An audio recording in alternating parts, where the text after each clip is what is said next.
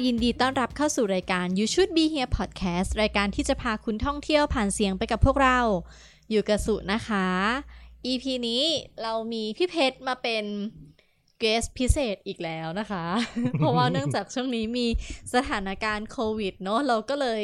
ไปอัดพอดแคสต์กับใครอื่นไม่ได้ใช่แล้ว แล้วจะอัดผ่านซูมอ่ะคือเคยอัดอยู่ อี พี นึงตอนน้องทัพทีม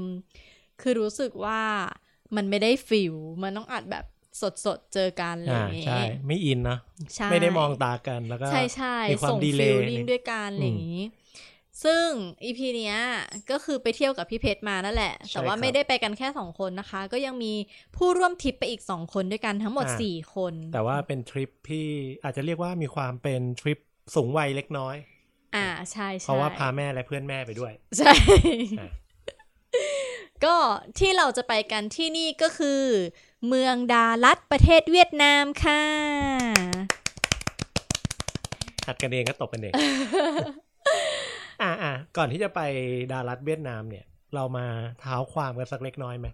ว่าทำไมตอนนั้นเราถึงเลือกที่จะไปเที่ยวที่ดาลัดกันจำได้ว่าตอนนั้นเนี่ยง่ายๆเลยคือเห็นเพื่อนไปแล้วลงรูปที่ไหนที่เป็นที่ที่แบบคลิกให้แบบเอ้ยฉันต้องไปที่นี่อ่ะจริงๆว่าทุ่งดอกไฮเดรนเยีย ซึ่งสามารถไปดูได้ที่เพชรบูรณ์เออแต่ด้วยความที่ไปไปถามรุ่นพี่ที่เขาไปมาเขาบอกว่าเนี่ยอีกอย่างหนึ่งอีกอย่างหนึ่งที่ที่คลิกมากเลยก็คือค่าครองชีพถูกมากคือเขาอ่ะก็คือไปกันแบบวัยรุ่นเนาะแล้วก็คือไปเช่าแบบ Airbnb ก็จริงๆอ่ะหลังได้บ้านทั้งหลังเลยนะสองชั้นแล้วคือทั้งหมดอ่ะคืนละห้าร้อยบาทอ่ะห้าร้อยทั้งหลังนะทั้งหลังนะเออเออสี่หรือห้าร้อยเนี่ยจำไม่ได้แต่ว่าไม่แพงกว่านี้แน่นอน uh-huh. แล้วก็แบบเฮ้ยทำไมมันถูกขนาดนั้นแล้วเขาก็บอกว่าเนี่ยที่เนี่ยไม่ต้องมีแอร์ด้วยนะ uh-huh. ที่ที่พักทุกหลังในดาลัดเนี่ยจะไม่จะไม่ติดแอร์ uh-huh. เพราะว่าที่เนี่ยอากาศมันเย็นตลอดทั้งปี uh-huh. จริงครับเออเราก็แบบเฮ้ย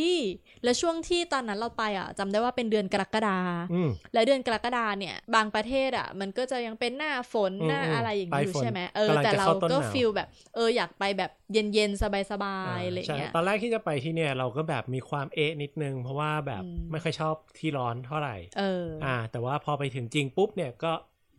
เย็นเหมือนว่าเราเดินอยู่ในห้องแอร์ตลอดเวลาใช่ถือว่าโอเคมากๆแต่ว่าไม่ได้หนาวมากถึงขั้นแบบต่ำกว่าสิบองศาอะไรเงี้ยนะ อ, อาจจะสักแบบคือถ้าเป็นช่วงคือสี่โมงเนี่ยอากาศจะเริ่มเย็นลงแล้วอาจจะสักสิบแปด สิบเก้าองศาอะไรอย่างเงี้ยซึ่งซึ่งสำหรับคนกรุงเทพนึกออกปะมันก็คือเย็นแล้ว ก็คือแบบเย็นสบายมากแล้วอะไรอย่างเงี้ยแต่ช่วงกลางวันก็อาจจะแบบร้อนขึ้นมานิดนึงถ้าเกิดว่าเจอแดดแต่ถ้าไม่ได้อยู่ตรงที่มีแดดเนี่ยเราอยู่ตรงที่ร่มๆแล้วลมพัดผ่านเนี่ยก็คือลมเย็นนะใช่เออแต่ว่าก่อนอื่นเราต้องแนะนำเกี่ยวกับดาลัดสักเล็กน้อยเนาะว่าที่นี่คืออะไรเนาะดาลัดเนี่ยก็เป็นเมืองเมืองนึงที่อยู่ในประเทศเวียดนามก็เป็นเมืองที่แบบอย่างที่สู่บอกไปอากาศดีมากแล้วก็ท่ามกลางบรรยากาศรอบๆเนี่ยจะเหมือนเราไปอยู่ในหุบเขาหุบเขาแล้วก็มีต้นสนมีทะเลสาบขนาดใหญ่อยู่กลางเมืองที่เราสามารถเดินมาถึงได้ใช่อ่าแล้วก็มีสถานที่ท่องเที่ยวมีเขาเรียกว่าอะไรเหมือนกับว่าเป็นคอมมูนิตี้มอลล์เหมือนแล้วรวมถึงตลาดเรียกได้ว่าเรารู้สึกเลยนะว่าเหมือนมีทุกอย่างอ่ะที่อยู่ตรงนั้นในระยะที่สามารถเดินได้จริงๆเราให้รู้สึกว่ามันเหมือนมีฟิลคล้ายๆเชียงใหม่สมัยก่อนที่แบบไม่ได้อยู่ในแบบไม่ได้เป็นแสงสีเสียงอะไรมากมายมีในมาร์เก็ตเหมือนกันอะไรอย่างงี้ใช่ใช่อีกอันนึงก็คือดาลัดเนี่ยมันให้ความรู้สึกเหมือนเราไปเที่ยวยุโรปด้วยเหมือนกันเพราะว่าสถาปัตยกรรมหรือว่าสถานที่ต่างๆตรงนั้นเนี่ยก็มีความแบบดูมีความค่อนไปทางยุโรปด้วยมั้ยใช่ซึ่งตอนนั้นที่เราไปเนี่ยเดี๋ยวเรามาพูดถึงการเดินทางกันสักนิดนึงเนาะ okay. เราก็เดินทางด้วยสายการบิน Vietjet Vietjet Airlines รู้สึกว่าตอนนั้นเนี่ยน่าจะเป็นสายการบินที่ราคาถูกที่สุดละอ่าก็ตอนนั้นนี่รู้สึกว่าตกต่อคนเนี่ยเรามีข้อมูลนะไปกลับอยู่ที่ประมาณ สามพันสี่ร้อย บาทใช่ประมาณนั้นคือก็ถือว่าไม่แพงป่ะราคาพอๆไปเชียงใหม่จริงๆโอเคถูกถือว่าถูกไปกลับเออคือไปกลับนะ สามพันสี่ร้อย เนี่ยเชื่อว่าบางคนก็อาจจะมีความเข็ดขยาดกับความเป็นเวียดเจ็ตนิดนึงเพราะว่ามันมีเรื่องความดีลงดีเลย์อะไรเงี้ยแต่ว่าไฟที่เราเดินทางไปเนื่องจากเป็นไฟต่างประเทศด้วยหรือเปล่า ก็ไม่แน่ใจเนาะก็คือค่อนข้างแบบราบเรียบตรงเวลาทุกอย่างเพอร์เฟกต์ไหนๆมาถึงตรงเรื่องค่าใช้จ่ายแหละขอพูดเลยค่าใช้จ่ายค่าที่พักต่ออันนี้คือแบบแชร์ว่าเฮ้ยสำหรับทริปที่เราต้องการที่จะประหยัดงบเนี่ยดาลัดก็เป็นอีกตัวเลือกหนึ่งที่น่าสนใจมากๆค่าที่พักของเราเนี่ยเราไปพักที่โรงแรมชื่อทิวลิปซึ่งทิวลิปเนี่ยมันมีค่อนข้างหลายสาขาเนาะเราไปพักทิวลิปที่ค่อนข้างใกล้กับในมาร์เก็ตประมาณสองร้อยเมตรเออเดินนิดเดียวไม่ไม่ไกลรู้สึกจะเป็นทิวลิปสองมั้งเราเราจำไม่แน่ใจนะแต่ว่าจริงๆทิวลิปเนี่ยก็เป็นโรงแรมยอดนิยมของคนไทยอยู่ละใครที่ไปก็มักจะไปพักที่ทิวลิปแต่ว่านอกจากทิวลิปก็ยังมีโรงแรมอื่นๆอีกเยอะมากใช่ค่ะซึ่งก็โรงแรมดังๆอ่ะที่เสิร์ชเจออ่ะก็จะเห็นเลยเวลาเดินไปเอามาอยู่ตรงนี้ตรงนี้ตรงนี้อยู่ใกล้ๆกันใช่แล้วราคาเราไปพักสามคืนเนาะเราไปทั้งหมดสี่วันสามคืนค่าที่พักสามคืนถ้าถ้าตีมาเป็นต่อคนที่จะต้องจ่ายเนี่ยคือตกคนละแปดร้อยหกสิบบาทก็ถูกอ่ะเออคือสามคืนนะหารดีคืนละไม่ถึงสามร้อยบาทแล้วก็ห้องพักเนี่ยค่อนข้างโอเคนะเฮ้ยสะอาดนะใช่ก็เป็นห้องแต่ว่ามันไม่ได้ใหญ่โตมากแต่ก็ไม่เบียดอ่ะเออก็คือนอนได้สบายเตียงก็ห้าฟุตหกฟุตเลยมั้งขนาดแบบอยู่บนตึกสมมุติว่าเราอยู่ชั้นห้าชั้นสี่อะไรเงี้ยก็คือแบบคือเขาเรียกอะไรอยู่ในห้องที่ไม่ได้มีหน้าต่างเปิดออกไปนะแต่อากาศเย็นถึงอ่ะและไม่มีแอร์อย่างที่บอกเออก็เรื่องโรงแรมก็แนะนำให้ไปลองเสิร์ชแบบที่เราชอบแล้วกันอ่าใช่อันนี้ก็คือมาแชร์ค่าใช้จ่ายคร่าวๆนะคะทีนี้เราจะมีประเด็นอันหนึ่งคือเวียดนามเนี่ยก็ต้องยอมรับว่าเป็นประเทศที่ขึ้นชื่อเรื่องการโดนโกงใครไปเนี่ยอาจจะโดนโกงก็เรียกว่าขึ้นชื่อจริงๆประเทศไทยก็เป็นอีกหนึ่งประเทศที่ขึ้นชื่อเรื่องนี้สำหรับชาวต่างชาติด้วยเหมือนกันเออแล้วก็ต้องแฟร์ๆเนาะอ่าแล้วก็แฟร์ๆซึ่งอ่าเราก็ออกตัวไว้เลยว่าพวกเราค่อนข้างระวังตัวมากค่อนข้างนะรีเสิร์ชทุก อ, อย่างว่าจุดไหนจะสามารถโกงเราได้บ้างเราจะแบบปิดทุกจุดพยายามพยายามมากดีกว่าซึ่งจุดหนึ่งที่หลายๆคนมักจะโดนก็คือแท็กซี่ใช่และเมื่อเราลงจากสนามบินปุ๊บสิ่งที่เราทำก็คือเราไปขึ้นแท็กซี่ คือต้องบอกก่อนว่าการเดินทางจากสนามบินดาลัสเนี่ยไปที่โรงแรมอ่ะคือไปบริเวณเมืองแล้วกันมันสามารถเดินทางได้หลายอย่างหลักๆเนี่ยก็คือหนึ่งแท็กซี่เนาะก็ปื๊ดไปสองเช่าพวกลิมูซีนที่เขาก็จะมีบริการแต่อันที่สามที่นิยมแล้วก็ราคาถูกที่สุดก็คือเช่ารถบัสไม่ใช่เช่าสิเขาเรียกอะไรเป็นรถบัสที่มันหลบอ่าใช่ซึ่งราคาถูกกว่าเยอะมากค่ะคือเราเนี่ยไม่รู้คิดอะไรตอนนั้นที่ขึ้นรถแท็กซี่เพราะว่าก็คิดว่าสี่คนก็น่าจะคุ้มกว่าเออน่าจะคุ้มกว่าเออแล้วมีกระโปรงกระเป๋าอะไรอย่างเงี้ยเนาะก็รถบัสมันน่าจะไม่สะดวกและจำบรรยากาศตอนนั้นได้ว่าคือคนขับแท็กซี่อ่ะก็จะมาแบบเชียร์อัพให้เราขึ้นรถมากอะไรอย่างเงี้ยแล้วด้วยคำที่เออเราก็มากับผู้ใหญ่ด้วยเนาะเราก็เออโอเค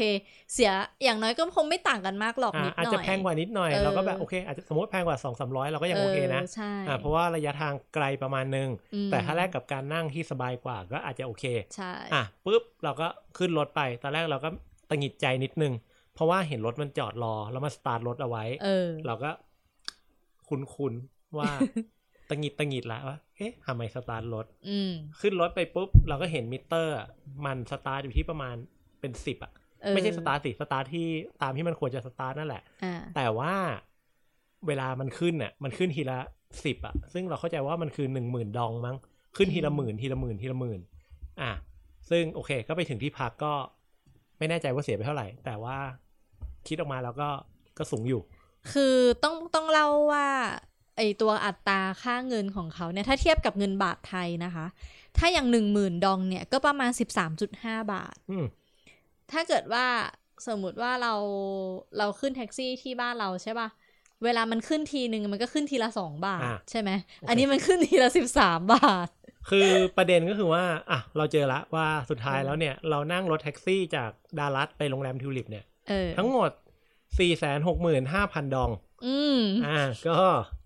ก็ตามนั้น สี่แสน เนี่ยประมาณห้าร้อยสี่สิบบาทอ่าแต่ สี่แสนหกหมื่น นี่ก็ไม่บวกเอาอีกทีซึ่งซึ่งถ้าเกิดว่าคุณนั่งชัตเตอร์บัสสี่คนเนี่ยจะราคา หนึ่งแสนหกหมื่น บาท ก็โอเคโอเคอ่าก็โอเคถือว่าซื้อซื้อประสบการณ์ไม่งั้นเราไม่มีเรื่องมาเล่าอ่าแล้วแล้วในแท็กซี่ต้องบอกเลยว่าเขาก็ไม่เปิดแอร์เหมือนกันนะเปิดกระจกเหมือนกันอืมแล้วก็เอ่อเขาก็จะสนทนาภาษาอังกฤษได้ไม่ค่อยเยอะได้บ้างนิดหน่อยซึ่งโอเคเราก็ถามว่าเอ้ยไปไกลไหมประมาณกี่นาทีอะไรเงี้ยอ่าเขาก็แบบเหมือนกับเขาก็อาจจะตอบเราไม่ค่อยได้เท่าไหร่แต่ก็เพราะว่าตอนแรกเราไม่รู้ว่ามันไกลขนาดนี้ด้วยเออเออนั่นแหละอันนี้ไม่ได้ทำกันบ้านไว้อ่าอันนี้ก็โอเคลงสนามบินโดนฟันไปเรียบร้อยประมาณสี่แสนก็แต่ก็ไปส่งถึงโรงแรมใช่เอาจริงว่ารวมๆแล้วอ่ะเขาไนซ์มากเลยนะแบบว่าให้นำบัตรเราว่าเอ้ยมาใช้บริการเราต่อได้นะหลังจากนี้โทรมาเดี๋ยวเขามารับเลยใช่ใช่ซึ่งโอเคเราก็พอถึงโรงแรมเราก็มีความตังหิดตังหิดใจว่าเอ้ยทำไมมันแพงจังวะไม่เหมือนอย่างที่เคยคิดเอาไว้นี่หว่าก็เลยลองเสิร์ชดูว่าจริงๆแล้วอ่ะมันควรจะเท่าไหร่ก็รู้ว่าโอเคถ้าแท็กซี่จริงๆอาจจะประมาณ สองแสน ถึง สามแสน แค่นั้นแหละไม่น่าจะถึงราคานี้ก็เรียบร้อยไปอ่าโอเคทีนี้เราก็มาถึงโรงแรมแล้วก็เก็บข้าวเก็บของอะไรกันสักพักแป๊บหนึ่งเนาะแล้วที่แรกก็คือไปหาข้าวกินก่อนหิวแล้วที่แรกที่เราไปก็คืออันคาเฟ่อันเนี้ยถ้าเกิดว่าทุกคนไปเซิร์ชดารัดนะก็จะเจอคาเฟ่อันเนี้ยเป็นคาเฟ่ที่เขาค่อนข้างแนะนำกันเนาะซึ่งเป็นคาเฟ่ที่เรารู้สึกว่าน่ารักนะกาแฟอร่อยก็เป็นกาแฟเวียดนามถ้วยแรกของเราถ้วยแรกด้วยอืมอ่าก็ค่อนข้างประทับใจเลยทีเดียวใช่ใช่เขาเป็นมือแรกที่เรากินที่นั่นแล้วตรงนี้ก็ยังมีพวกอาหารอื่นๆนะอาหารที่แบบกินหนักๆได้หลายอย่างอยู่เฟออะไรอย่างงี้ก็มีเหมือนกันแล้วก็มีพื้นที่ให้ถ่ายรูปแล้วก็เดินจากโรงแรมทิวลิปไปประมาณหนึ่งร้อย สองร้อย เมตรประมาณนั้นไม่ไกลไม่ไกลเพียงแต่ว่าด้วยความที่มันเป็นแบบมันต้องเหมือนเราเดินขึ้นเขาเป็นเนินนิดนึงอะไรอย่างเงี้ยอ่าใช่เออจริงๆต้องบอกนะว่าถ้าเป็นวัยรุ่นไปอ่ะจะไม่ไกลเลยคือขนาดเราไปก็จะมีแบบผู้สูงวัยไปด้วยอ่ะก็ยังแบบชิวๆเดินเหนื่อยนิดนึงอะไรอย่างงี้ใช่ค่ะอ่ะหลังจากนั้นเราก็ตัดสินใจไปในที่ที่สุอยากไปมาก นั่นก็คือการเดินไฮเดนเยียหรือว่าทุ่งไฮเดนเยียทุ่งดอกไฮเดนเยียอ่าใช่ซึ่งวิธีการเดินทางไปเนี่ยทำได้แค่วิธีเดียวก็คือนั่งแท็กซี่ไปใช่ซึ่งครั้งนี้เนี่ยเราทำกันบ้านเพิ่มเติมตอนที่อยู่ร้านอาหารนั่นแหละว่าทำยังไงกูถึงจะรอดจากที่นี่วิธีก็คือเราก็ใช้ Grab ครับอ่าพอใช้ Grab ปุ๊บเนี่ยก็จะมีราคากลางเกิดขึ้นซึ่งราคากลางเกิดขึ้นปุ๊บเนี่ยมันถูกถูกเลยนั่งแท็กซี่ไปกลับอะไรเงี้ยเป๊ะดีมากซึ่งการไปที่โรงงานปุ๊บเนี่ยแท็กซี่ก็จะออฟเฟอร์ว่าเอ้ยเดี๋ยวเขาจะรอรับกลับเพราะคุณจะไม่สามารถเรียกแท็กซี่แถวๆนี้ได้มันไม่ได้เป็นที่ที่แท็กซี่มาเพราะว่ามันต้องขับออกไปประมาณนึงด้วยเหมือนกันอ่าซึ่งโอเคเขาก็รอรับกลับที่นั่นเป็นยังไงบ้างวันที่เราไปอ่ะคือมันเป็นช่วงที่ฟ้าฝนมืดคือจำได้ว่าตอนกำลังจะไปถึงเนี่ยฟ้ามืดมากตอนไปถึงเนี่ยฝนยังไม่ตกนะและแท็กซี่ก็คือเหมือนคุยเนาะพี่เพชรก็คุยกับเขาว่าแบบเราจะกลับยังไงหรืออะไรเงี้ยสรุปคือเขาจอดรอเราเพราะว่ามันจะเรียกแท็กซี่ยากมากเพราะว่ามันเหมือนกับมันเข้าไปค่อนข้างลึกพอสมควรมันไม่ได้เป็นเส้นทางเมนที่จะมีรถวิ่งผ่านตลอดใช่แต่ว่ารวมๆกันก็มีนักท่องเที่ยวมาประมาณนึงเหมือนกันนะใช่เยอะนะเยอะนะซึ่งค่าเข้าเนี่ยก็อยู่ที่ประมาณเอ่อ สองหมื่น ดองปะไม่แพงประมาณ สองหมื่น ดองก็ประมาณแบบห้าสิบบาท อ, อะไรเงี้ย สี่ถึงห้าสิบบาทพอเข้าไปแล้วก็พบว่าโอเคสวยใช่อันใหญ่แต่ว่าเรามีเวลาน้อยไปหน่อยเพราะว่าฝนมันจะตกใช่คือแบบพยายามรีบๆถ่ายๆๆตอนแรกๆคือก็จะไม่ได้แบบรูปที่ฟ้าใสฟ้าเป็นสีฟ้าอะไรอย่างนั้นนะแต่ได้รูปดอกไฮเดรนเยียที่แบบเฮ้ยบางบางช่อคือดอกใหญ่มากใหญ่ใหญ่กว่าหัวเราแบบมากเลยคือเรารู้สึกว่าไซส์มันใหญ่กว่ากะหล่ำอะใช่ๆใหญ่มากแล้วก็คือดอกเยอะดอกค่อนข้างเยอะค่อนข้างถี่นะคะ อ, อาจจะส่วนหนึ่งเพราะว่าอากาศมันเย็นตลอดทั้งปีด้วยแหละมันก็เลยทำให้ดอกมันค่อนข้างโตค่อนข้างใหญ่ก็เขาปลูกง่ายแนะนำเลยให้ไปลองถ้าเกิดว่าไปเนี่ยไปที่นี่ก็เป็นอีกจุดนึงที่น่าสนใจใช่แล้วมันมีบันไดขึ้นไปสูงๆให้ถ่ายด้วยเนาะแต่ว่าเราไม่ได้ขึ้นไปอีบันไดนั้นก็ถ้าเกิดว่าบันไดก็คือไอ้บันไดที่ขึ้นไปสวรรค์น่ะที่มันชอบมีตามร้านกาแฟบันไดลอยอ่ะ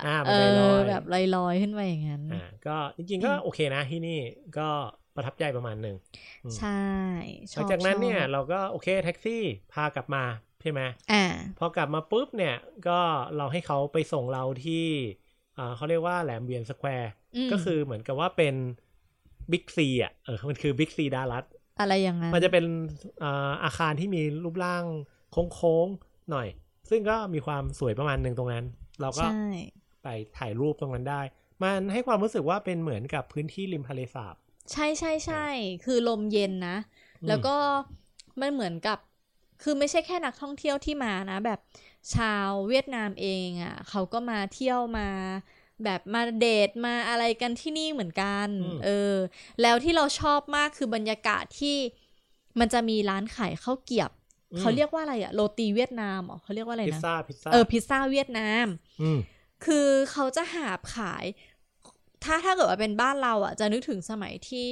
มีคนขายไข่ปิ้งอ่ะเออแบบหาบขายมาแบบมีมีกระจาดอยู่หน้าหลังอย่างเงี้ยแล้วก็ใช้ไม้หาบหาบมาใช่ป่ะก็จะหาบอะไรอย่างเงี้ยแล้วก็จะมีคนมาขายมาตั้งวงอ่ะเขาเอาเก้าอี้ตัวเล็กๆอ่ะเก้าอี้ซักผ้าใช่ใช่พกมาแล้วก็ให้ลูกค้านั่งรอบวงรอบรอบไอ้กระจาดแล้วเขาเนี่ยนั่งอยู่ตรงเนี้ยก็คือรอทำเสร็จอ่ะคนนี้กินกินก็คือนั่งกินไอ้ตรงเก้าอี้ซักผ้าตรงนั้นเลยอันนี้ก็ไม่แน่ใจเหมือนกันนะว่าแบบพอเป็นช่วงที่เกิดโควิดแล้วเนี่ยเอ่อสิ่งเนี้ยมันยังคงอยู่ต่อไปไหมหรือว่าเป็นยังไงอันนี้ก็น่าสนใจที่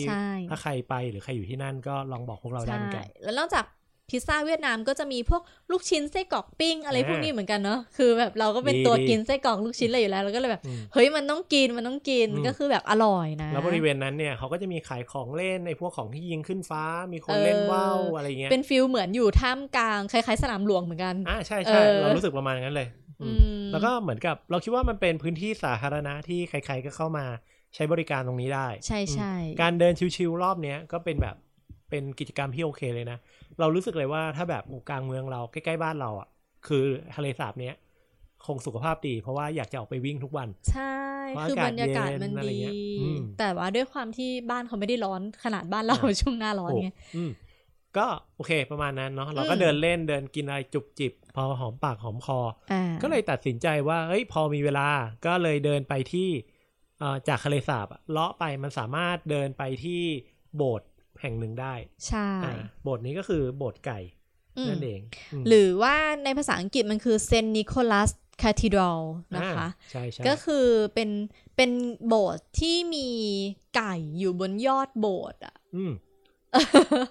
ใช่ไหมใช่ใช่คือคือมันเป็นคนไทยเรียกเองว่าไม่รู้นะว่าโบสถ์ไก่เราคิดว่าเออคือคือมันเป็นโบสถ์ที่มีความสวยงามอันนึงเลยแหละอืมแล้วก็ข้างบนอ่ะมันก็มีไก่บริเวณนั้นก็เหมือนกับว่าเป็นจริงๆมันก็เป็นสถานที่ที่เหมือนกับอ่าชาวคริสต์เข้าไปทำอะไรในนั้นอยู่เหมือนกันอืมก็ก็มีคนเข้าไปแต่เราชอบตอนที่ระหว่างเดิน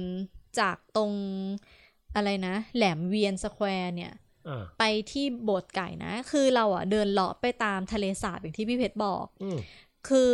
ทางเดินอ่ะทะเลสาบมันเหมือนอยู่ใจกลางเมืองอ่ะจริงแล้วเราก็เดินคือมันใหญ่มากใหญ่มากๆใหญ่กว่าสวนเบญจกิติใหญ่ใหญ่ใหญ่ประมาณแบบเป็นกิโลได้จริงจริงทะเลสาบเนี้ยมันมีชื่อก็คือทะเลสาบที่ชื่อว่าสวนหวาง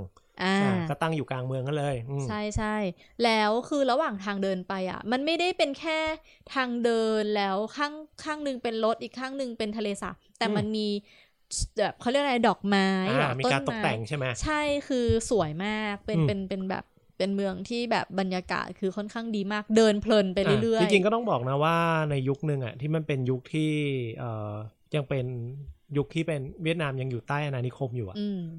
ไอ้ทะเลสาบตรงเนี้ยมันคือส่วนหนึ่งของสนามกอล์ฟอ่ามันก็เลยค่อนข้างแบบมีความสวยงามประมาณนึงด้วยเหมือนกันอ่าตอนนี้ก็คือโอเคได้แปลเปลี่ยนมาเป็น Public Space ไปเรียบร้อยแล้วเราก็จะแบบในทริปของเราทั้งสี่วันเนี่ยเราก็จะเจอจะนั่งรถจะนั่งทัวร์จะอะไรก็จะวนเวียนอยู่แถวทะเลสาบตรงนี้แหละยังไงก็ต้องเห็นทุกวันถ้าใครมีเวลาอยากจะแนะนำให้ไปปั่นเรือเป็ดเออหรือปั่นจักรยานรอบๆตรงนั้นใช่ๆน่าจะชิลมากเลยดีอืมไอ้ตรงโบสถ์ไก่ที่เราไปเนี่ยตอนนั้นเราก็ได้แค่ไปถ่ายรูปรอบๆปะเพราะว่าเขาปิดแล้วเนาะตอนนั้นเราไปถึงก็เย็นแล้วค่อนข้างเย็นก็เลยไม่ได้มีโอกาสเข้าไปข้างในแต่ว่าด้วยความที่มันไม่ได้ไกลกับร้านอาหารเย็นที่เราจะไปกินมากก็คือเป็นร้านบาร์บีคิวปิ้งย่างอ่าชูควนถ้าเกิดว่าชื่ออ่านชื่อไม่ผิดซึ่งโอเคเป็นบาร์บีคิวปิ้งย่างที่แบบหมูกระทะนั่นแหละเออแต่ว่าอร่อยดีอร่อยนะเฮ้ยแต่ว่าน้ำจิ้มเขาแปลก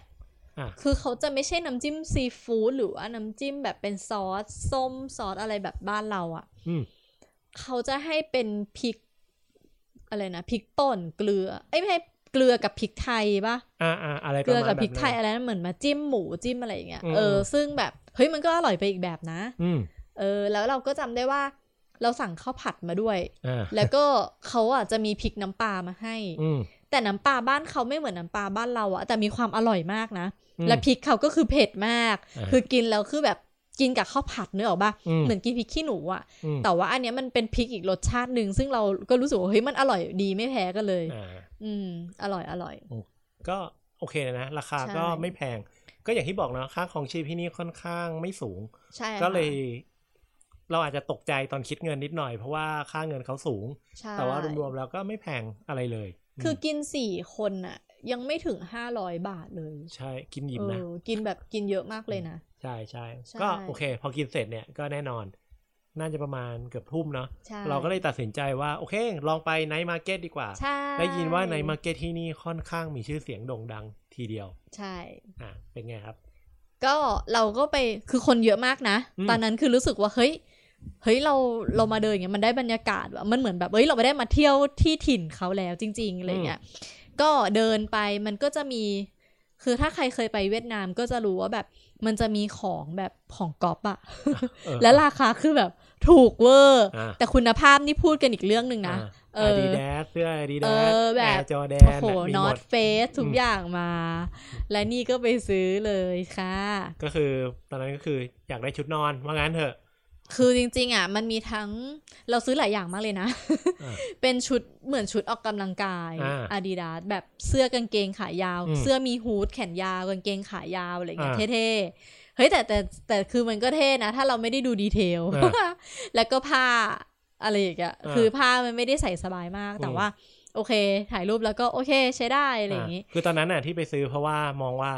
เผื่อหนาวด้วยจะได้เอามาใส่จะได้เอามาใส่เพราะว่าไม่ได้ไม่ได้เตรียมแบบหนาวมากมาแต่เอาเข้าจริงๆก็คือใส่ไม่ไหวเราต้องซักก่อนถูกแต่ว่าซึ่งการไปซื้อเสื้อของสุครั้งเนี้ยก็มีเรื่องใช่แล้วเราเราก็ไปซื้ออีกร้านนึงที่ที่มีเรื่องอ่ะไม่ใช่ร้าน Adidas อ่ะไปซื้ออีกร้านนึงสมมุติว่าเอ่อของที่เราซื้อเนี่ยทั้งหมดมัน หนึ่งแสนห้าหมื่น ดองอ่ะใช่และไอ้ด้วยความที่สกุลเงินเขาอ่ะบนแบงค์บนธนบัตรเขาเนี่ยเลขศูนย์มันเยอะเลขศูนย์มันเยอะมากแล้วมันไม่ได้ใช้คอมม่าเหมือนเราอ่ะมันใช้เลขจุดอ่ะแล้วบางคือตอนนั้นเราก็แบบคือเพลินๆมั่วๆเนาะเราก็ไม่ได้ดูรอบคอบเองเออซึ่งจริงๆอ่ะตอนพอเราจ่ายตังไปอ่ะคนที่รับเงินอ่ะเหมือนไม่ได้ไม่ได้เป็นเจ้าของร้านเหมือนเป็นลูกจ้างอ่ะเขาก็รู้สึกมองหน้าเราแปลกๆอะไรเงี้ยเราก็ว่าเราให้เงินครบแล้วนะแล้วโอเคนะโอเคนะอะไรแล้วเราก็เดินไปแล้วเขาก็ทำหน้างงๆแล้วพี่เพชรก็ทักมานิดนึงว่าให้แบงค์ไปถูกหรือเปล่าบอกว่าถูกเราจำได้ว่าแบบแบงค์แบงค์คือมันต้องเป็น หนึ่งแสนห้าหมื่น ใช่ป่ะบอกเราจำได้ว่าแบงค์ ห้าหมื่น มันสีฟ้าโอเคเสร็จอ่ะแล้วก็ไม่ได้อะไรก็อ่ะที่พักกันเดินไปเรื่อยๆกินนู่นกินนี่ตามทางไปจนถึงเดินกลับไปถึงที่พักเพราะว่ามันไม่ไกลที่พักเรามากเนอะอย่างที่บอกแล้วก็ฝนตกอ่ะแล้วก็อยู่ที่พักเปิดทีวีอะไรดูก็ฟังไม่ออกหรอกแล้วก็เปิดไปให้มันไม่เหงาแล้วก็มานับตังค์คือเราอ่ะเป็นคนถือเงินกองกลางเออมันก็จะมีเงินกองกลางทริปใช่ป่ะแล้วก็เงินเงินกองกลางของเรากับพี่เพชรเอกอีกกองนึงแล้วทีเนี้ยก็มานั่งเช็คเงินเว้ยว่าแบบเฮ้ยเงินวันแรกเป็นยังไงบ้างครบอยู่ไหมอะไรอย่างเงี้ยปรากฏเงินเราหายไป สี่แสนห้าหมื่น ดองเป็นเงินส่วนตัวซึ่งก็นึกอะไรไม่ออกนึกได้อยู่แค่อันเดียวแล้วมันน่าจะมีความน่าจะเป็นคือแค่เหตุการณ์เนี้ยแหละที่เราไปซื้อไอ้เสื้อร้านเนี้ยแล้วตอนที่เขามองแปลกๆแล้วพี่เพชรก็ทักว่าให้ดูถูกไหมแล้วก็มาดูแบงค์ ห้าแสน ของอันอื่นเชดมันสีฟ้าคือเราอ่ะให้แบงค์ หนึ่งแสน กับแบงค์ ห้าแสน เขาไปแล้วให้เขาไปทั้งหมด หกแสน แต่เราซื้อของในราคา หนึ่งแสนห้าหมื่น อืมซึ่งเอาจริงๆอ่ะเราคิดว่าเขาคงคิดว่าอ๋อทิปเหรอวะเออเขาอาจจะนึกว่าทิปทิปเยอะมากเลยเว้ยคนนี้อะไรเงี้ยแล้วเราก็แบบคือด้วยความคาใจใช่ป่ะก็บอกพี่เพชรด้วยว่าไม่ว่ายังไงอ่ะคืนนี้เราต้องเดินกลับไปที่ในมาร์เก็ตร้านนั้นอีกรอบนึงได้คืนไม่ได้คืนก็ไม่เป็นไรอย่างน้อยขอให้ได้ไปคุยอย่างน้อยขอให้ได้ได้ไปแล้วไม่เสียใจแล้วต้องไม่ข้ามวันนี้แน่ๆคือต้องไม่ใช่พรุ่งนี้ต้องวันนี้ก็รอให้ฝนซานิดนึงแล้วเราก็ออกไปกันอีกทีนึงซึ่งทีแรกพี่เพชรก็บอก ไม่ได้หรอกคือคือก่อนมาเราก็รีวิวความแบบไอ้นี่ของเขานิดนึงเนอะว่าแบบเอ้ยเราไม่น่าจะได้คืนแน่ๆก็แบบคืออย่างน้อยให้ได้ลองแล้วเราก็แบบพยายามจะไปพูดไปอธิบายกับเขาไปถึงร้านนั้นแล้วก็ไปเจอกับคนที่รับเงินเราแล้วเขาก็พาเราอะไปคุยกับเจ้าของร้านเป็นเจ๊คนนึงแล้วเจ๊คนนั้นเนี่ยก็เหมือนกับพยายามถามกับถามเรากลับเหมือนกันว่าเราซื้ออะไรแบบให้ให้แบงค์นี้กับแบงค์นี้ใช่ไหมคือเขาก็เอาแบงค์ออกมากางให้ดูด้วยแต่ไม่ได้สื่อสารเป็นภาษาอังกฤษนะเออแต่สุดท้ายอ่ะคือคุยกันรู้เรื่องเว้ยด้วยความที่แบบใช้เครื่องคิดเลขเอ่ยอะไรเอ่ยใช้ภาษามือ body language ทุกอย่างเขาให้เงินเราคืนมา สี่แสนห้าหมื่น ดองแบบโดยดีโดยแบบไม่มีไม่มีข้อแลกเปลี่ยนอะไรเลยคือเราคิดว่าจริงๆคือเขาก็ไม่ได้ตั้งใจจะโกงอะไรหรอกเราคิดว่ามันน่าจะเป็นความงงแล้วก็แบบเหมือนกำแพงภาษาที่แบบใช่เออเขาก็คือเราคิดว่าเขาคงคิดว่าให้ทิปและเราอ่ะผิดเองคือเราอ่ะเราว่าเราให้เงินเขาไปครบแล้วแล้วเขาก็มองหน้าเรางงแล้วก็บอกโอเคนะโอเคโอเคอะไรอย่างงี้เราก็เดินไปเขาก็ เขาก็คงคิดว่าเราให้ทิปเขาจริงๆอ่ะเออแล้วเราก็เดินกลับมาใหม่ซึ่งแบบเหตุการณ์เนี้ยมันทำให้เรารู้สึกว่าเฮ้ยมุมดีๆอ่ะมันก็มีอ่าใช่คือแบบมันไม่ใช่ว่าจะต้องโดนโกงหรือว่าจะเลวร้ายเสมอไปแล้วก็ถือว่าเป็นโชคดีมากๆของเราคือมาเล่าให้ใครฟังก็บอกว่าโหเราโชคดีมากคือเราคิดว่าจริงๆแล้วมันก็ไม่อาจจะไม่ได้เป็นการเหมารวมว่าเอ้ยเวียดนามต้องแย่ไทยต้องแย่อะไรอย่างนั้นหรอกเราคิดว่ามันเป็นแบบรายบุคคลมากกว่าซึ่งอันเนี้ยเราก็อาจจะค่อนข้างมาพูดในมุมว่าเอ้ยเราก็ไปเจอคนดีๆด้วยเหมือนกันไม่ใช่ว่าเจอคนที่แบบเราเชื่อบนอินเทอร์เน็ตมาใช่เพราะฉะนั้นเนี่ยการเดินทางมันก็มีหลายแง่มุมเนาะให้เราไปสัมผัสเองดีกว่าใช่ครับผมแต่จะบอกว่าเราอ่ะประทับใจเหตุการณ์นี้มากแล้วเราก็เลยจำดีเทลได้ทุกอย่างแบบไม่ลืมจำได้แม้กระทั่งสีแบงค์ใช่ ซึ่งไม่รู้ถูกว่านะแต่คิดว่าน่าจะใช่ okay. เอออ่ะทีนี้เนี่ยก็หลังจากที่เราอะไรเสร็จมาเรียบร้อยแล้วเนี่ยก็เข้าที่พักเนาะใช่โอเคสบายใจแล้วได้เงินคืนหลับนอนหลับฝันดีใช่ซึ่งการเข้าที่พักของเราในคืนนี้ก็คือเรียกได้ว่าจบบริบูรณ์สำหรับวันแรกใช่ค่ะอ่าก็จริงๆเนี่ยเราเนี่ยแพลนทริปการเที่ยวเนี่ยมาแบบค่อนข้างง่ายก็คือคิดแค่วันแรกกับวันสุดท้ายว่าจะไปไหนเพราะว่าวันที่สองกับวันที่สามเนี่ยเราใช้วิธีซื้อแพ็คเกจการเที่ยวก็คือเหมือนกับไปหาโลคอลไกด์มาใช่อืมก็เอ่อตอนนั้นก็คือเราไปลองเซอร์เวย์หาข้อมูลแบบจากพวกแอปที่ขายพวกเนี้ยหลายๆอันเช่น Traveloka แอป Klook อะไรพวกเนี้ยใช่ก็เข้าไปไล่แล้วก็เปรียบเทียบดูว่าเฮ้ยอืมไกด์คนเนี้ยพาเราไปที่ไหนบ้างเออแล้วก็เขาให้อะไรเราบ้างใช่อ่าราคาและราคาด้วยใช่ซึ่งก็ไล่ดูมามารับมาส่งไหมอะไรอย่างงี้ส่วนใหญ่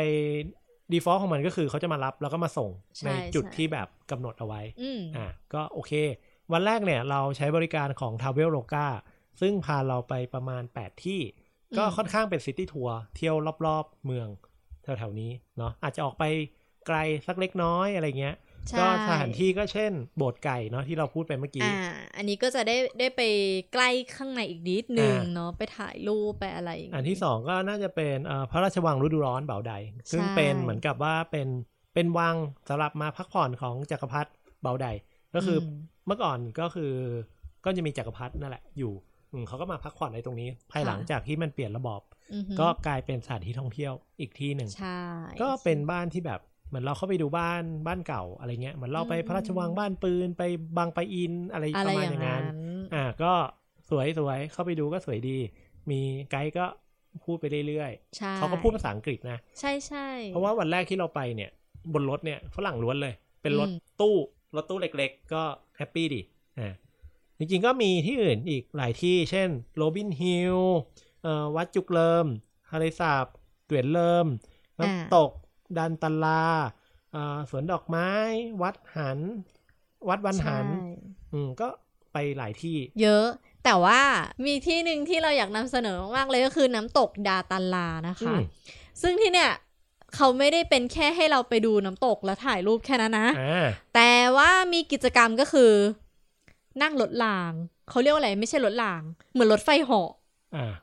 แต่ว่านั่งคนเดียวใช่ป่ะนั่งทีละคนแล้วมันก็จะเป็นแบบนั่งได้สูงสุดสองคนนั่นแหละไปตามรางเรื่อยๆอ่ะแล้วเราก็คือสามารถเบรกกับเดินหน้าได้ถูกป่ะจริงๆมันเขาเรียกว่าเป็นโรลเลอร์โคสเตอร์นั่นแหละก็เหมือนกับเป็นรถรางนั่งไปอะไรเงี้ยใช่แล้ว มันไม่มันไม่ใช่ใกล้ๆอ่ะมันไม่ใช่ระยะทางใกล้ๆระยะทางของมันเนี่ยจะอยู่ประมาณหนึ่งกิโลอ่ะแล้วก็ความพิเศษของมันก็คือมันจะมีจุดที่ถ่ายรูปเราด้วยอ่ะคล้ายๆกับเวลาเราไปพวกเล่นโรลเลอร์โคสเตอร์ในพวกเอ่อดิสนีย์แลนด์หรือใดๆนะซึ่งอันนี้ก็จะมีความแบบพอเราเล่นเสร็จก็จะมีซุ้มขายรูปซึ่งแบบเฮ้ยต้องซื้ออันนี้ประเด็นหนึ่งก็คือเราบอกเลยว่าตอนแรกเราไม่รู้เว้ยว่ามีการถ่ายรูปใช่ใช่รูปแรกเราก็เลยแบบงงมากว่ามันคืออะไรวะจะอยู่ก็ค่อยๆไหลขึ้นมาอะไรเงี้ยเราก็งงเว้ยแล้วก็อ๋อมารู้ทีหลังว่าไอ้นี่คือสัญลักษณ์ว่ากำลังจะถ่ายรูปเว้ยเออเออคือจุดถ่ายจุดที่เขาจะถ่ายรูปเนี่ยมีสองจุดแต่เขาคงคิดมาแล้วแหละว่าจุดแรกอ่ะเราคงเวอร์กันแหละแต่จุดที่สองก็จะได้รูปออกมาค่อนข้างแบบพร้อมหน่อยรู้ตัวหน่อยอะไรอย่างงี้จริงๆถ้าเกิดว่าใครกลัวเนี่ยก็คือหนึ่งอันน่ะถ้าไปกับเด็กเล็กอ่ะรถหนึ่งคันนั่งได้สองคนนะอ่าแต่ถ้านั่งคนเดียวคุณก็จะแบบมันหน่อยมันมากมันมากแล้วคือแบบคือตอนที่เล่นน่ะจำได้คิดในใจแม่งเมื่อไหร่จะสุดทางวะเมื่อไหร่จะถึงจุดหมายคือคือเราเคยเล่นอะไรแบบนี้มานะแต่ว่า เ, เรารู้สึกว่าตอนนั้นแค่แบบ สองถึงสามร้อย เมตรก็คือเป็นกิมมิคแต่อันเนี้ยแม่งไม่ใช่กิมมิคกิโลนึงมันคือการเดินทางมันคือลงไปแบบคือมันอยู่ในป่าในเขาอ่ะใช่มันมีอยู่ช่วงนึงที่เราไม่ไม่แตะเบรกเลยก็คือปล่อยให้แม่งไหลไปเรื่อยๆใช่ป่ะแล้วแม่งก็ไม่ถึงนาทีแบบประมาณแบบอ่าสักสิบ ยี่สิบ วิอ่ะมันก็ไม่ถึงนาทีเว้ยก็เลยคิดว่าเมื่อไหร่มันจะถึงวะแล้วมันก็ไม่เขาเรียกอะไรไม่ใช่ทางลาดอย่างเดียวนะไม่ไม่ได้เป็นทางราบเป็นทางขึ้นทางชันสโลว์บ้างเร็วบ้างคือแบบทั้งขึ้นเขาลงเขาอะไรเงี้ยมีหมดทุกปิวแต่ทั้งนี้ทั้งนั้นรอบข้างหลายทางสวยมากใช่เป็นต้นไม้เป็นบรรยากาศมีเสียงนกเสียงอะไรร้องแล้วก็มันจะมีจังหวะนึงที่เราจะขับผ่านตรงเห็นน้ำตกอยู่ไกลๆซึ่งพอเราเห็นว่าผ่านเหมือนกับผ่านป่าผ่านอะไรมาปุ๊บได้ยินเสียงน้ำตกพอมาเจอน้ำตกปุ๊บมันรู้สึกว่าโอ้สวยเหมือนกับว่าเราได้มาเจอสถานที่ลับที่ถูกซ่อนเอาไว้ในหุบเขาใช่คือดีมากแล้วคือไอตัวโรลเลอร์โคสเตอร์เขาเนี่ยจริงๆมันไม่ใช่เขาเรียกอะไรวะมันไม่ใช่สิ่งก่อสร้างที่มันไฮเทคขึ้นมานะมันก็เป็นเหมือนเป็นของพื้นบ้านเขาอะแต่ว่าทำออกมาดูดีมากอ่าเออก็เป็นรางเป็นอะไรเนาะใช่คือชอบก็ที่เนี่ยเรารู้สึกว่ามันสวยมากก็อยากให้คนไปลองด้วยเหมือนกันแล้วก็เหมือนกับว่าเอ่อที่ดาตันลาตรงเนี้ยเอ๊ะ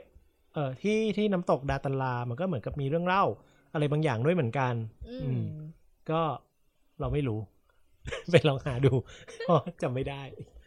เราจำได้ว่าเราได้ไปนั่งกระเช้าด้วยนะพี่เพชรเมื่อกี้ก็คือเราไปดาตันลาเนี่ยน่าจะประมาณเที่ยงเนาะแล้วเขาก็จะพาเราไปร้านอาหารไปกินข้าวไปดูนู่นดูนี่แล้วก็สุดท้ายเนี่ยรู้สึกมันจะไปจบแถวแถวโรบินฮิลอ่าก็คือเป็นจุดที่มีวัดแล้วก็จะให้เรานั่งกระเช้าใช่อ่าก็โอ้สวยเฮ้ยกระเช้าลอยฟ้าแบบสูงกันนะเออแต่ว่าเราว่าโอเคอะได้บรรยากาศดีแล้วก็ค่อนข้างไกลประมาณหนึ่งเหมือนกันใช่ใช่ชิลดีแต่รวมๆแล้วเนี่ยก็แฮปปี้เขาพาเราไปหลายที่เลยแล้วก็แต่ละที่ก็ให้เวลาเราประมาณนึงอืมสุดท้ายพอหมดวันเขาก็มาส่งเราที่ตรงบิ๊กซีหรือไอ้ตรงทะเลสาบเหมือนเดิมอืมก็แน่นอนเราก็ไปหาข้าวกินตามเรื่องตามราวของเราใช่อ่าแล้วก็จบที่ในมาร์เก็ตเช่นเคยไอมื้อเย็นวันนั้นจำได้ว่าเราไปกินแหนมเนืองเพราะเราอยากรู้ว่าแหนมเนืองของเวียดนามจริงๆเนี่ยจะเหมือนแหนมเนืองที่เรากินที่บ้านเราไหมแล้วเป็นไงแบบวิธีแหนมเนืองอะไรอย่างงี้หน้าตามันเหมือนแหนมอะหน้าตาแบบ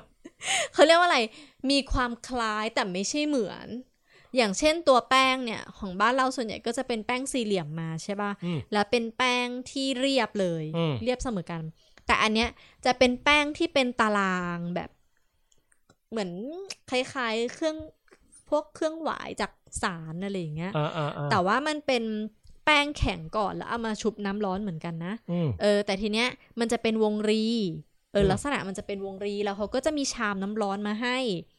ซึ่งต้องใช้น้ำร้อนเลยนะเออในการที่จะเอาทำให้แป้งนิ่มได้เนี่ยและอันข้างเคียงถัดมาคือเป็นพริกสดเลยพริกแดงหั่นอย่างนี้เลยนะเออแยกมาแล้วน้ำจิ้มเขาอ่ะไม่ใช่น้ำจิ้มแบบบ้านเรานะมันเป็นเหมือนเขาเรียกว่าอะไรวะคือมันก็รสชาติอ่ะมันคล้ายๆเต้าเจี้ยวผสมแบบถั่วอะไรสักอย่างเนี่ยสีมันจะออกน้ำตาลน้ำตาลมัสตาร์ดอะไรประมาณนี้นิดนึง ออรสชาติก็จะไม่เหมือนน้ำจิ้มของแหนมเนืองบ้านเรานะส่วนไอตัวเนื้อเนื้อเนื้อชิ้นเขาอะที่ปกติของเราก็จะเป็นคล้ายๆเหมือนไส้กรอกใช่ไหมคล้ายๆเหมือนหมูยออะไรสักอย่างแบบนั้นแต่อันเนี้ยของเขาก็จะเป็นไส้กรอกแดงแต่เป็นไม่ใช่ไส้กรอกแบบที่เราเรากินที่บ้านเราแบบที่ขายตามทั่วไปห้าบาทสิบบาทนี้นะมันมันแน่นกว่านั้นมันคล้ายๆกุนเชียงแต่สีมันแดงสดเออแล้วเป็นอันแท่งแบบไม่ได้ใหญ่มากแท่งประมาณแบบนิ้วชี้นิ้วก้อยเองอะไรอย่างเงี้ยแล้วก็จะมีแป้งกรอบม้วนมาแล้วก็จะมีผักดองแล้วก็ผักสดผักสดเขาเนี่ยก็จะเป็นพวกผักพื้นบ้านของเขาแหละเนาะ ก, ก็จะมีที่เรารู้จักก็คือแค่ผักกาดขาวเนาะวิธีวิธีกินก็คล้ายๆกันก็คือห่อทำแป้งให้นิ่มก่อนแล้วก็ห่อทุกอย่างมารวมกันนะคะซึ่งก็ถือว่าอร่อยไปอีกแบบหนึ่งเนาะเราว่าเราว่ามันมีรสชาติเฉพาะของเขาใช่ไม่เหมือนกันเลยไม่เหมือนกันเลยจริงๆแล้วพวกปอเปี๊ยะเขาเนี่ยคือดีนะแป้งนี่บางกรอบมากแล้วก็ไส้ข้างในเนี่ยค่อนข้างอร่อยมากเลยนี่แหละก็ดีแปลกดีครับแล้วก็ได้กินเขาเรียกว่ามันเป็นซุปเออซุปอาร์ติโชกอ่ะอ่าเฮ้ยเขาทำอร่อยนะร้านเนี้ยมันมันมีความเหมือนดอกบัวใช่ไหมใช่ใช่มันคล้ายๆดอกบัวแต่ว่ามันมีสรรพคุณมากมายเลยนะแล้วค่อนข้างแบบมีประโยชน์มากซึ่งเออเขาทำอร่อยแต่ว่าส่วนตัวเราอ่ะเราไม่ค่อยชอบ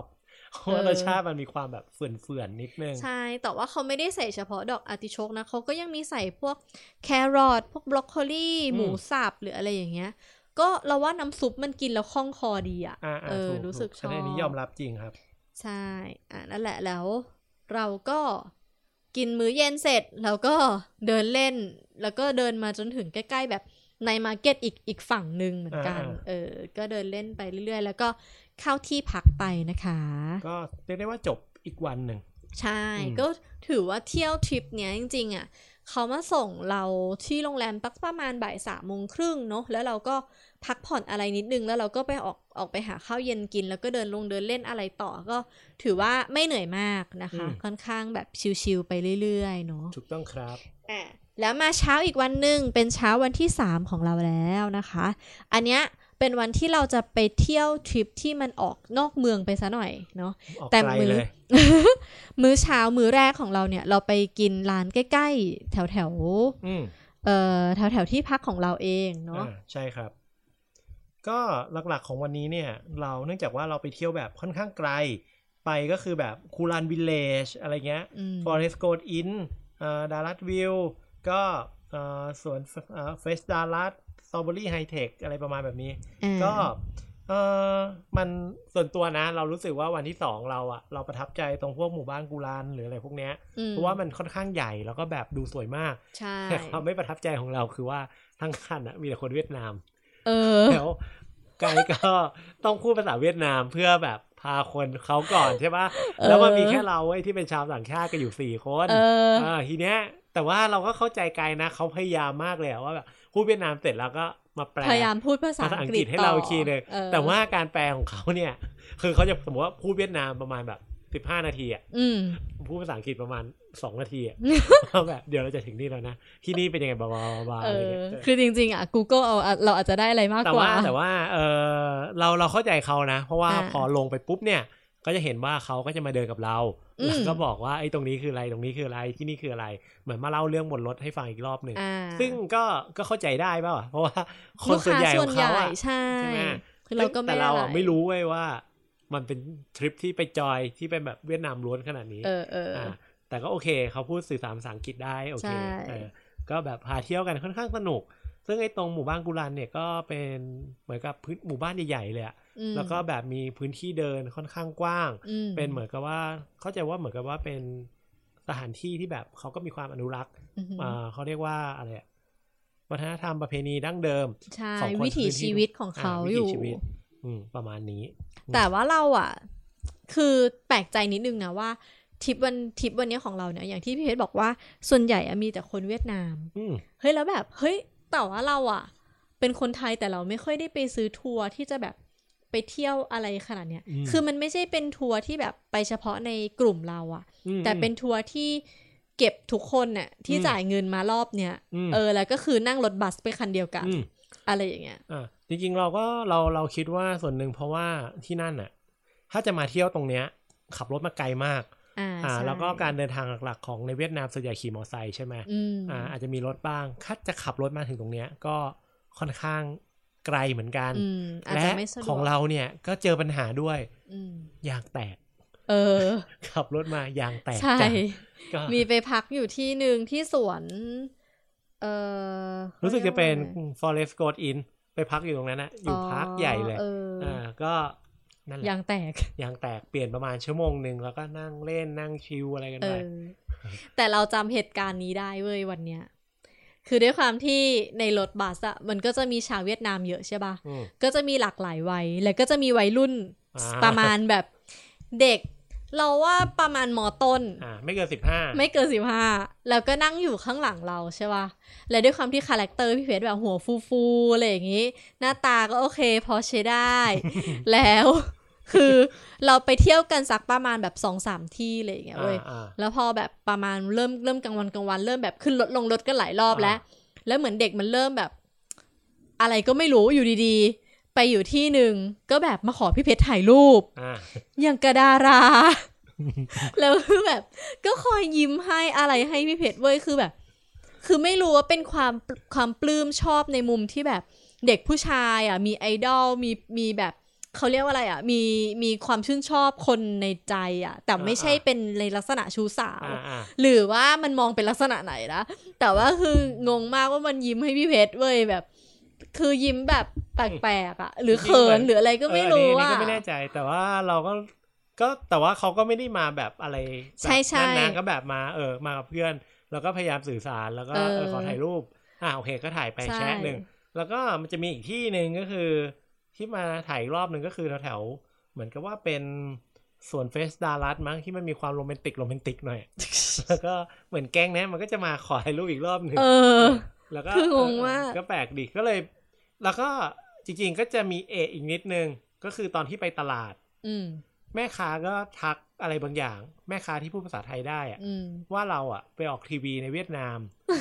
เออเราก็เลยคิดว่าเอ๊ะหรือว่ามันอาจจะไปหน้าขายดาราอาจจะไปหน้าขายกับใครบางคนหรือว่าเป็นดาราตลกหรืออะไรของที่นั่นหรือเปล่าวะอันนี้อันนี้ก็ไม่แน่ใจเพราะว่านั่นน่ะสิเออวันที่เราไปตลาดวันสุดท้ายก็จะมีแม่ค้าที่ทักมาอ่าก็เลยเออไม่รู้เหมือนกัน ก็เป็นเป็นประสบการณ์ที่แปลกดีคือตลกอะเออก็ก็การเดินทางมันก็ทำให้เราได้เจอคนเนาะแต่ว่าถึงเมื่อกี้เราจะบอกว่าเราจะมีการบ่นๆนิดนึงนะว่าเราไม่รู้ว่ามันคืออะไรอะไรยังไงแต่ว่ารวมๆแล้วอ่ะสุดท้ายแล้วทริปมันโอเคเลยนะเพราะว่าไกด์คนที่พาไปเนี่ยก็ดูแลเราอย่างดีเขาพาเราไปกินกาแฟที่แบบก็เป็นกาแฟของเวียดนามเนาะกาแฟดังของเขาก็พาไปดูวิธีทำกาแฟขี้ชะมดอะไรของเขาตามเรื่องตามราวไปดูที่จริงมีทุ่งดอกทานตะวันด้วยนะทุกคนที่ที่ดารัตเนี่ยใช่ก็ถ่ายรูปมาลง Facebook คนบอกว่านึกว่าอยู่ลพบุรีก็สวยๆสวยประมาณนึงสวยดีสวยดีก็ประมาณนี้และเราก็จบกลับมาที่เดิมก็คือตรงบิ๊กซีหรือว่าตรงทะเลสาบนั้นเหมือนเดิมอืมก็สุดท้ายเนี่ยเราลืมพูดไปเรื่องนึงก็คือร้านขนมปังฝรั่งเศสไอ้ที่กำแพงเหลืองๆเราไม่แน่ใจว่ามันอ่านออกเสียงว่าอะไรคอยเซกิโอหรืออะไรประมาณเนี้ยอืมก็เรียกได้ว่าเป็นร้านที่หลายๆคนเนี่ยมาที่ดารัสหรือเวียดนามเนี่ยต้องมาถ่ายรูปอาจจะไม่ได้มากินแต่ต้องมาถ่ายรูปเพราะกำแพงมันสวยอ่าก็ประมาณนี้เรียกว่าแฮปปี้กันเลยทีเดียวใช่จริงๆวันเย็นวันนั้นน่ะเราเราไปกินเขาเรียกว่าอะไรคล้ายๆโยเกิร์ตหมูกระทะอ๋อไม่ไม่มื้อเย็นมื้อเย็นวันนั้นน่ะจำได้ไหมเป็นร้านที่แบบเราเดินหาไปกันน่ะอ่าเป็นเราไปกินหอยแล้วมีหอยใช่เมนูเด็ดมันคือหอยทุกคนควร ซี ซี เออมันชื่อควร โอ ซี สามอะไรประมาณนี้เออแล้วเป็นร้านที่แบบเหมือนอยู่ในห้องแถวห้องแถวนึงอ่ะแล้วก็จะเป็นโต๊ะให้ทุกคนนั่งเตี้ยๆกันอ่ะเออนั่งนั่งยองๆกันเหมือนนั่งเขาเรียกว่านั่งอะไรวะนั่งเก้าอี้เตี้ยนั่นแหละเออแล้วคือในร้านเนี่ยคนเยอะมากคือแบบเป็นที่นิยมของของคนที่นั่นมากด้วยเหมือนกันนะเออแล้วก็จะมีเมนูเขาเรียกว่าอะไรอ่ะหอยต้มหอยเหรอหรือว่าอะไรสักอย่างหอยต้มเลยอ่ะหอยตัวใหญ่มากคืออร่อยอร่อยหน้าตาคล้ายๆหอยหวานเออแล้วเราก็จะหอยจุ๊บหอยจุ๊บอ่ะพูดผิดหอยจุ๊บยักษ์แต่ตัวใหญ่นะตัวใหญ่มาก แล้วมันก็จะมีคล้ายๆเหมือนชาบูหรือหมูกระทะอ่ะอ่ะชาบูชาบูเออเป็นเป็นชาบูมากกว่าเออมีมาม่าให้ต้มมีอะไรอย่างเงี้ยเป็นมาม่าของที่นู่นอืมก็เป็นบะหมี่กึ่งสำเร็จรูปต้องลุยก็เป็นร้านที่อร่อยประมาณนึงใช่ๆกินเพลินเลยล่ะใช่อร่อยอร่อยแนะนำแต่ว่าเราแปลกใจนิดนึงนะว่าที่เนี่ยเราหาน้ำอัดลมไม่ค่อยได้เลยว่ะหรอเออไม่รู้อะจริงๆก็มีนะน่าจะมีอยู่นะเออคือเราอะรู้สึกว่าเราหาน้ำอัดลมไม่ค่อยได้ที่นี่เฉยๆเออไม่รู้ไม่รู้อาจจะหาไม่เจอเองโอเคอ่ะแล้ววันนั้นเราก็เหมือนกันไปเดินเล่นในมาร์เก็ตทุกวันเลยอืมอ๋อ แต่ว่ามีทริคอยู่นิดนึงอ่าเราเชื่อว่าเวลาคนที่ไปต่างประเทศอะมักจะไม่ได้เอาเงินไปเพียงพอ อ, อย่างทริปเนี้ยเราก็ตั้งเป้าว่าจะไม่ค่อยซื้ออะไรเพราะว่าจ่ายเงินค่าทัวร์ไปหมดละแล้วส่วนตัวเราอ่ะเป็นคนไม่ซื้อของอะไรอยู่แล้วอ่าแต่มันดันไปล้มละลายกับการกินเพราะว่ากินจุ๊บจิ๊บจับเจ้าตลอดกาแฟกาแฟอะไรไปเรื่อยอ่าซึ่งเงินหมดเออแต่ไม่ต้องกังวลไปเพราะว่าที่นี่มีร้านทองที่คุณสามารถไปแลกเงินได้ใช่แล้วมันเด็ดมากความพิเศษคือเรทแม่งถูกกว่าไทยเออถูกกว่าเยอะด้วยไม่ใช่นิดเดียวอันนี้คือทริคแบบคราวหน้าไปเราก็จะไม่ลืมทริคนี้คือเรางงมากว่าทำไมเรทมันถูกกว่าไทยเยอะจังวะเอองงมากซึ่งพอไปปุ๊บก็โอเคก็เรียกได้ว่าน่าจะเข้าร้านทองแบบทุกวันน่ะ